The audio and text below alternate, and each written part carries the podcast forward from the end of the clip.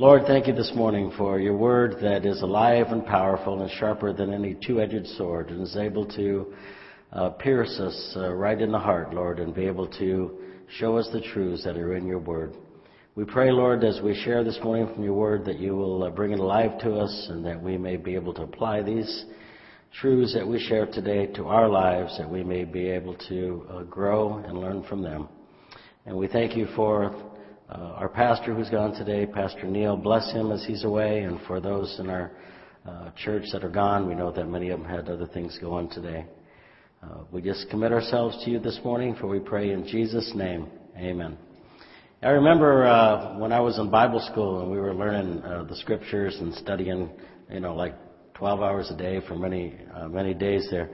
I would travel with some other missionaries and we would travel around to churches and they would get up and give very, you know, sometimes very powerful messages and, and, uh, I was kind of afraid to do that. You know, I was thinking, boy, that's, that's hard to get up and speak in front of people and, and this uh, good friend of mine named Don Gordy, he's still with the mission.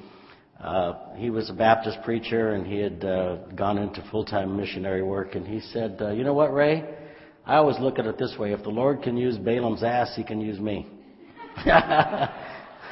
so you know, that kind of stuck with me in my mind. You know, I mean, the Lord's not looking for anybody who's perfect. We're all sinners, right?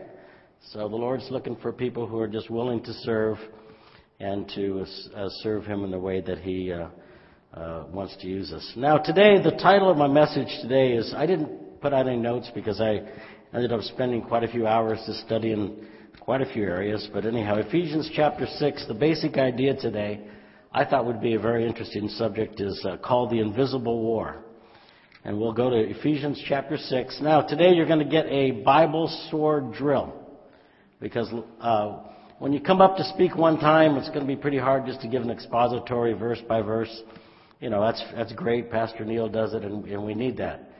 But other times when you have just a chance to share, you're going to, you're going to be able to look at many different passages. And, and what I want to look at today is this thing called the Invisible War. Now, I remember reading a book uh, by a professor at Dallas, is Dr. Donald uh, Barnhouse. He wrote a book called The Invisible War. And I remember going through that, and it's a tremendous book. It's been a long time uh, since I've gone through it in detail. But anyhow, the basic idea here is, is something is going on behind the scenes that we can't see. And you have to agree, there, there are things that go on that we can't see behind the scenes. And Ephesians chapter 6, let's look at verse 10.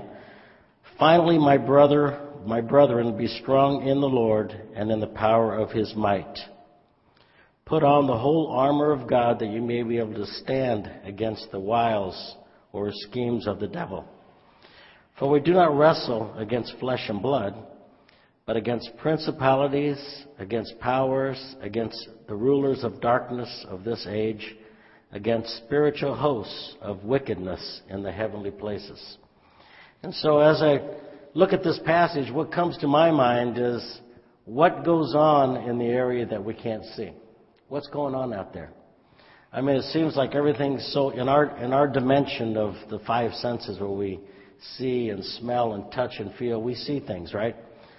But what goes on behind the scenes? And the Bible talks a lot about this area, this area of the invisible war that goes on, and uh, we're to be aware of it. Now, one of the things that is very important, I think, as we look at the as you look at the Bible and study the enemy and the things of the devil that he does, what's interesting is that when you study the scriptures, a lot of things that are in the scriptures, people come up with things that aren't there. And uh, one of the things that uh, I think that we've got to be really aware of is when it comes to the area of, of the devil. We're going to get into some of those in a little bit. But anyhow, as we look at this invisible war, I think there's four or five areas that I want to go over that can make us aware of what goes on in the spiritual realm. The first one is look at turn to Hebrews chapter 12, verses 1 and 2 for a second. Hebrews chapter 12, verses 1 and 2. The first thing that comes to my mind in this invisible area that's going on that we can't see. In Hebrews chapter 12, it tells us, Therefore, we also, since we are surrounded by so great a cloud of witnesses, let us lay aside every weight and the snare which so easily ensnares us, and let us run with endurance the race that is set before us. Now, if we go to the context of Hebrews chapter 12. If you get, if you read chapter 11 and the previous parts of this uh, passage before Hebrews 12, all the heroes of the faith are mentioned there.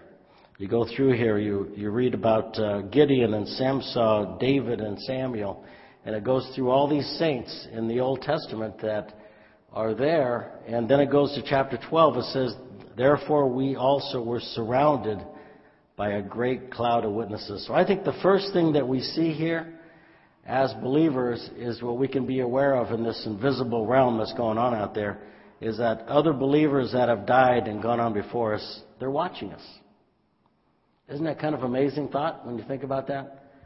That means our loved ones who know Christ, even though their body's gone to the grave, their spirit has gone up to heaven to be with the Lord, these people may be watching us. That's, that's kind of an awesome thought, isn't it? It's, we don't see it going on, but, you know, it kind of gives you an idea. Maybe I got to be a little more careful with, with my life and what I do and what I say because somebody's watching us. You know, I don't know about you, but I got one of these new smartphones.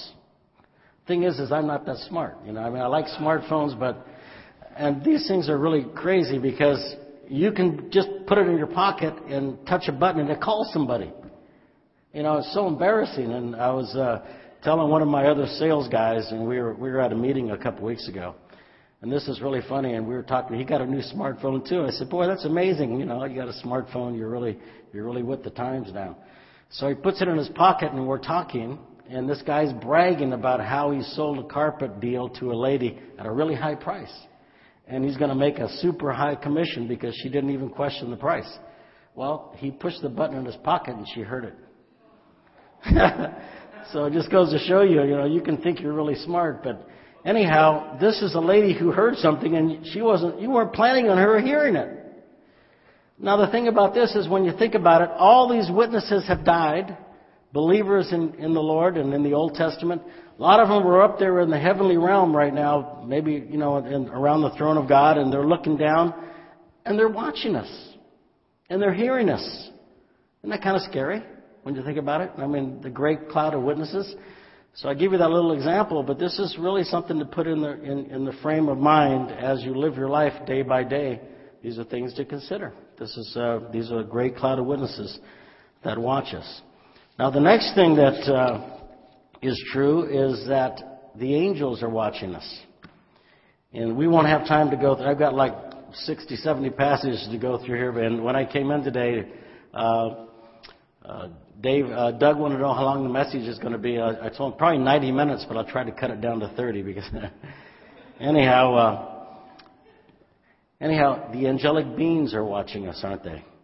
Uh, in Luke chapter 15, verse 7, it says that all the angels rejoice when a sinner repents. Isn't that cool? The angels rejoice. And then we also know from the scriptures that, well, we know that God's watching, right? We talked about that. God is watching us. And we know that He's keeping a record of everything that goes on. 2 Corinthians 16, 9, you don't have to t- look this up, but the eyes of the Lord run to and fro throughout the whole earth and he's looking, uh, he's, he's watching us. The eyes of the Lord go through the whole earth. And then we also know that the devil's watching us. We don't have any doubt about that, don't we? Uh, in Job chapters 2, 1 through 3, we can take a look there real quick. In Job chapters, uh, Job chapter 2, take a look there real quick. Here's something that goes on with the devil, and these are things that happen with you and I. Okay. Anyhow, Job chapter 2, it says that uh, Satan petitions the Lord and, and asks the Lord if, if he can harm Job. And uh, the Lord, and he has to go to the Lord and ask him. And he says, I've been walking around the earth, and I see that Job is uh, down there. But you know what? He really, if I was to do something bad to him, then he would say that he doesn't love you. And so the Lord said, okay, well, you can, you can test him. But the idea here in Job chapter 2 is that he, the devil, is out looking around, looking to see what he can get into. So we know that all these things are true, that we have all these beings up there. We have the Lord watching us. We have angels watching us. We have other believers watching us. And these are all facts that are true. Now, the reason I mention all this is what's going on today behind the scenes that really kind of throws us Christians for a loop. What goes on out there? And uh, a couple things I want to clarify first before we get started is if you go into the New Testament and look at the epistles, do you know that there are no examples of demon possession in the New Testament, in, in any of the epistles? There are no examples. The only examples we have are the three years that Christ was on the earth. In Matthew, Mark, and Luke, we have quite a few instances where demons were possessing people. It was during that three year period. And then in Acts chapter 16, there's one more mention. But in the rest of the epistles, no mention. Why is that? It's kind of weird, isn't it? I mean, there, there's nothing said there. I think what we get, what we miss today is that the Satan in his plan, as he looks into this, in this area of the invisible war, he's at a much higher level of trying to deceive people than just possessing people. I mean, he has the power to do it. And we also find that only one time in the Bible does the devil actually possess a person, and that's Judas Iscariot. And that is in uh, uh, the book of Luke. Judas uh, goes into, uh, Satan goes into Judas when he denies the Lord and sells him for the gold. That's the only one mention of devil possession in the Bible. So then we have all these things going on today, talking about uh, all these things that happen in, uh, in, in this realm that, you know, it just kind of puzzles me because what's going on out there? Well, if we look at the overall plan that Satan has in this invisible war, there are things that he's trying to do, and he's working on that today. And that's what I thought would be really interesting to see that we are aware of what's going on. Number one, the main thing that the devil tries to do is he's on a mission, and the first goal he has is to deceive the lost, deceive the unsaved. No matter how he can do it with his plans and his different ways of getting there, is this is his main goal is to see if he can can keep somebody from coming to Christ and believing the gospel message of the free grace of God. And he does this through hundreds of ways. The biggest thing we see out there, I think that uh, in this invisible realm that we have going on, are the many religions that we have. Boy, I think that the further as the years go, on, there are more religions invented than you can shake a stick at. A lot of different religions. You have the Muslim faith, you have the Buddhists, you have the Hindus, and then you have uh, all the occult stuff going on, and all the devil worship, and all these things. All these are all big systems to get somebody to, uh, to be deceived. And the first thing that Satan loves to do is if, if he can get us to believe he's not there, he's kind of got you fooled, right? Just forget about him. He's not, he's not really doing anything. And the second thing is if, he, if you do believe and understand that there is a, a higher power out there, the devil, then he wants to get us so confused and so involved in him that we miss the whole plan of what God wants to do with our lives. And that's why back in the uh, dark ages, back in the medieval times, you know what they used to do? The Christians would do back then? They used to have uh, devil dodging exercises and, and demon things where they would try to stop them all because they got so engrossed in it that that's where their life was. They became so ineffective for the Lord that that's what happened. So we find out all these things that are going on behind the scenes. The next area that I think that the enemy tries to get into is is in the church system itself. How many religions in, Christ, in, in Christianity, how many churches do we have that are out there that are just so close, but they still miss the gospel message? I grew up as a Catholic. And all the way up to the time I was like 13 years old, I was real faithful at going to catechism. And I remember going on these retreats with the priests and, and you know, my life was real committed. I wanted to, I wanted to follow God. I wanted to believe in what, what God had to say. And I remember as a young boy, like 11 or 12 years old, going to one of these camps, and the priests would come in and bless me. And they would put this little thing around my neck called a scapula. You know what that is? Like this little cloth thing with a little saint on there. And they would make, they would say something like this to me. They'd say, you know what, Ray? If you wear that thing and you die, you'd go to heaven. And I got to thinking, man, I think I wore that thing out. You know, I want to make sure I go to heaven when I die. So see, these religious things are all telling you things. They're not true. They get away from the gospel of grace. It doesn't mean that you can't be a Catholic and not uh, get saved and believe in Christ to save you. That's possible. It, it happens. But if you go by the system which is there, it's, it's not going to happen by just believing in the system.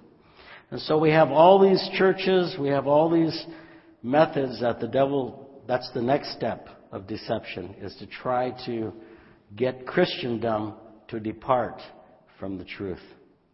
And that's probably the biggest thing that I think we need to be aware, aware of as believers is how easy is it for us as Christians to be deceived and fall into error. It's very, very, it happens all the time.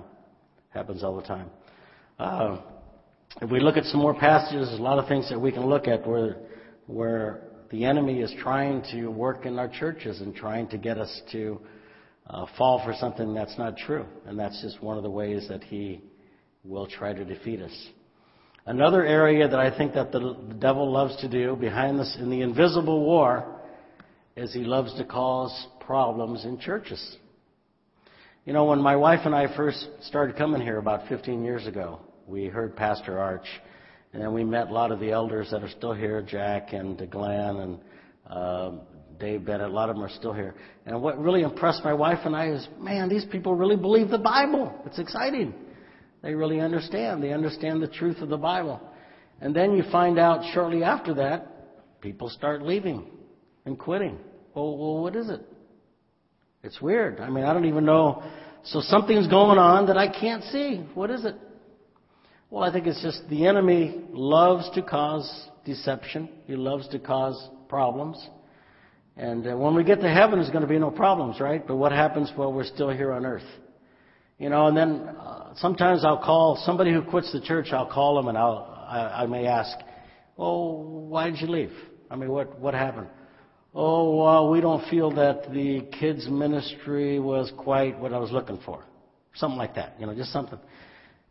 Well, I mean, did you try and help, or you know, what's what's the thing?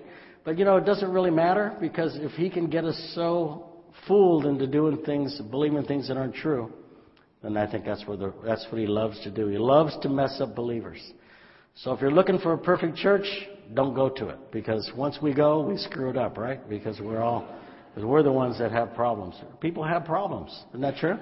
When you have people, you have problems. So this is another area that I think the devil works on in this invisible war that's going on out there. And uh, these are just areas that he tries to get us to believe in. He goes into the occult and the spirit, the supernatural, and then into the religions, and then into Christianity, and then into the churches. It's everywhere. Can't get away from it. Now, what you know, what's interesting to me, it's really puzzling, is is uh, since we know what the scriptures say, the, the Satan is defeated already. We know in Revelation chapter 20 he's going to get thrown into the lake of fire. We know that we're on the winning side, right? There's no doubt about that. We sang about this this morning. The, the battle is the Lord's. We, we've won the war. But in the meantime, uh, what do we do? What, what happens in the meantime? What, what is our job as believers are we to do? We're to, we're to be really careful, aren't we? Another thing that's really puzzling to me is, is I, I know what's going on behind the scenes, but it seems like, you know, once it's so easy for us as believers just to, to get involved with what goes on behind in the, in the spiritual battle, to be suckered into things that go on behind the scenes. For example, for me, I don't really care to see satanic movies at the theater. I don't, to me, they don't interest me because I know the devil's behind this stuff, right? I mean, we know that the enemy would love. Now, was talking to my daughter the other day, and she goes, "Oh, Dad, you're being too, you're being too strong. You know what's wrong with you? People love Twilight. Those, uh, the uh, vampires, they love each other. Oh, uh, really? so, I guess the vampires have love, you know." The thing is, is what about people who don't know the Lord? What about the non-believer? What do they think of that stuff? Well, to them, it's interesting, isn't it? It's just another way that Satan can blind their eyes, right? Because if they are into things that are, are fantasy, you know, and I love Disneyland and fantasy, but you know, it's all fantasy, right? We've got to be really careful. So these are things that we've got to be really careful, careful of. Okay, now a couple things I want to just go over. Uh, turn to 1 Timothy chapter 4. I want to look at just a few passages here that I think that are really important for us as believers. 1 Timothy chapter 4. Now, even though we as believers are eternally saved, and we know that by believing in Christ as our personal Savior, we're going to heaven, right? We know that.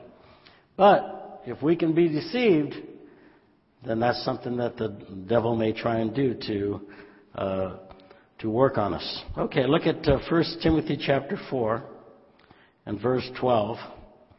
Uh, let's go to verse 16. Take heed to yourself and to the doctrine. Continue in them, for in doing this you will save both yourself and those who hear you. So he says, take heed to the doctrine, to be very careful to follow the scriptures and what the doctrine has, what doctrine has to say. And for, from my perspective, doctrine is everything. Without proper doctrine, what do you have?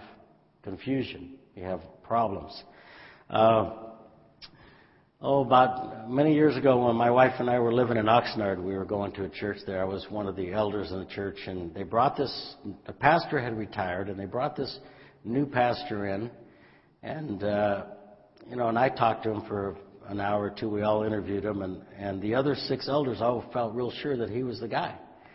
And so when I asked him several question, questions on, you know, theology and just some of the basics, it kind of puzzled me because the answers didn't seem to be quite straight, you know, from my from from the teaching I had. So I told the other elders, I said, you know, I don't think we ought to bring him, but you know, and they said, well, we're convinced. I said, okay, well, you know, I'll kind of I'll abstain from the vote, but you guys can go ahead and you know, I guess I can't stop you. So the other six guys they brought this guy in. Well, about a month later, he's up there preaching a sermon that there's no that there was no body in hell. There's no physical body in hell. And as he went on, he denied that there's going to be any physical pain in hell. So it was all going to be a spiritual thing. So that didn't go over very well. So anyhow, we went to interview him some more. Then he got to we got to talking, and then he said to me, Ray, uh, I don't even you know the I don't even know about the resurrection of Christ. I'm not real sure about that. He said, You must have learned it from the movie called A Thief in the Night, so you must have watched that movie on the rapture, and so therefore that's probably where you got your teaching from. I said, What? You know, the Bible's real clear that there's going to be a resurrection for believers, and this is one of the key things that that, that we have to hold to. And so as it, as it turned out, I got kicked out of the church. You know, I mean, it wasn't mainly because I kind of felt doctrine is important, and that's one of the things I like about Coast Bible Church. We're really very strong doctrinally. We believe in the free gospel message. Salvation is by faith alone in Christ alone. We believe in things that are very critical, and that's I feel comfortable here. It's really great. It's good to find that. But you're not going to find that a lot of places, I can tell you. You go to many churches and uh, they don't want to hear about the blood of Christ or the resurrection. And why is that? Because I think in this heavenly realm of this battle that's going on out there, anything to deceive the saints and to keep us off track.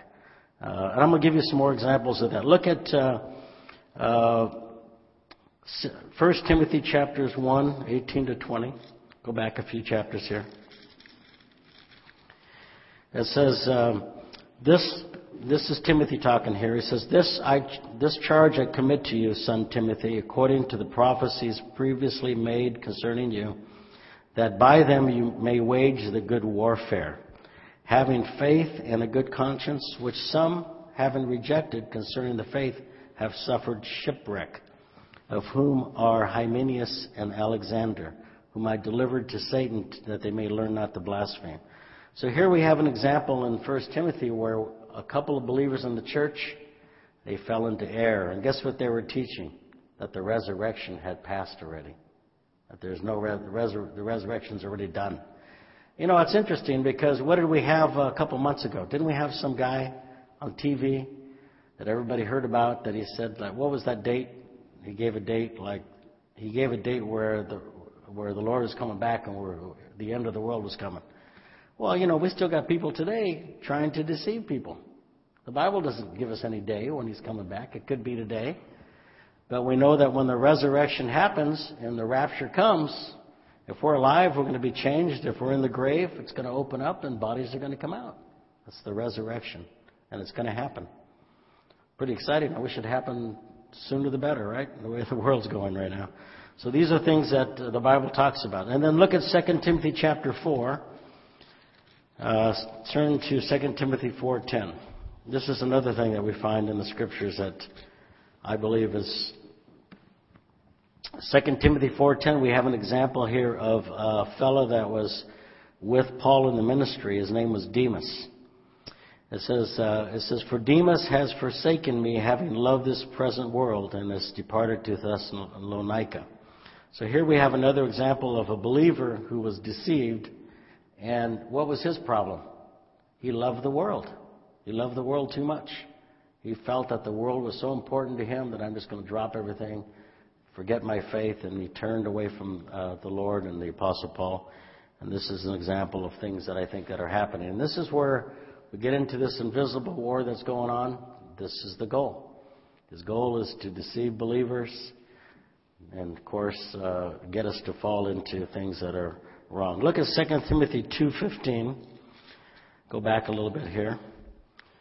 This is really interesting here. It says, uh, Be diligent to present yourself approved to God, a worker who does not need to be ashamed, rightly dividing the word of truth. This is one of our Awana verses. Study to show yourself approved unto God. A workman that doesn't need to be ashamed, rightly dividing the word of truth. But shun profane and idle babblings, for they will increase to more ungodliness. And their message will spread like cancer. Hymenaeus and Philetus are of this sort, who have strayed concerning the truth, saying that the resurrection is already past, and that they overthrow the faith of some. And so this is an example of uh, another case in the New Testament where a believer uh, they fell into sin, they shipwrecked, and they have left the faith. So as we look at the whole plan of God, and we look at this invisible war that's going on, what should be our what should be our personal uh, what should the Lord be doing with us as it comes to this invisible war? Number one, we need to be aware of what's going on. And number two, we got to realize that as we talked about earlier, the battle's already been won, and the Lord is the victor. And our, our job as believers is just to follow the doctrine of, that God sets out for us, follow the scriptures. And uh, there's a couple passages I want to share here. Uh, first one is uh, 1 Peter 5 7. Okay, a couple passages here that kind of give us a little. Uh, 1 Peter 5, 7 through 9 tells us that uh,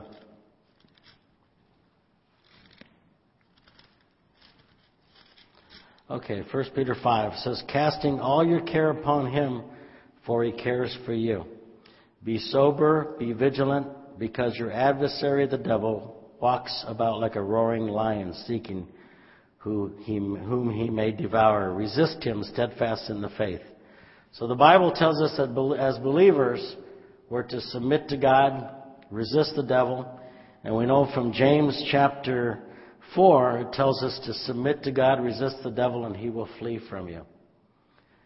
So the scripture is really clear that we're not to really be, our, our main goal is to follow the scriptures, submit ourselves to the Lord, and he will take care of. That's why we don't have to have fears and worries and concerns about what's going on in the invisible war area. We know it's there. We know that it's, it's happening, but our job is to know what's going to happen at the end time. Uh, Revelation chapter 20, just one passage here I want to share as we get toward the end here. Revelation chapter 20. Here's the good news. Is we know that the devil will be defeated. It tells us in Revelation chapter 20, verse 10, the devil who deceived them was cast into the lake of fire and brimstone, where the beast and false prophet are, and they will be tormented day and night forever and ever. And this is in the book of Revelation. As we get toward the uh, at the end of end of the thousand year reign, the devil's going to be let loose, and then he's going to be thrown again into the lake of fire. So he knows where he's going. So the devil knows where he's going, and his job, the devil's whole goal now is how many people can he deceive? Who can he take with him? How many believers can I mess up along the way? And that's his whole goal. And so this is why if we look at the scriptures, our, our, with, by the Lord's grace, we want to overcome that, don't we? And we can overcome it, and that's by following the scriptures, believing in the Lord, and letting Him take care of the enemy. So this is really a pretty cool area, I think, if we look at what goes on behind the scenes. It's kind of, in a way, it's uh, uh, when you think about it, someday we're going to be enlightened when we get to be with the Lord. We'll see things from a whole different perspective. What goes on behind the scenes. So let's go to the Lord in prayer, and then we'll uh, ask the Lord to give us His strength. Father, I thank you this morning for your word that tells us that the devil's been defeated, and that even though we live in this world of these problems, and, and we know that you have a, that the enemy has a whole system of ways that try to uh, trip us up and to get us to fall into the deceptions and lies of the enemy. We know, Lord, that we need to be strong, and that's hold true to the doctrine of grace, the gospel of grace, and to hold true to uh, the words that are here for us to follow. Lord, help us not to be shipwrecked in our faith. Help us to be believers in our church, Lord, that edify one another and that we can help uh, build other believers up to be strong and to stand against the uh, enemy and the wiles of the devil. We thank you, Lord, that the victory is won and that we know someday we will be in your presence and look back at all these things and realize that you had an eternal purpose in everything that happens. Uh, bless our day today. Help us to go out with an awareness of uh, that you are in control and that uh, we do have the victory that's in Christ. And we pray and give ourselves to you, Lord, and bless our week to come too. In Jesus' name, amen.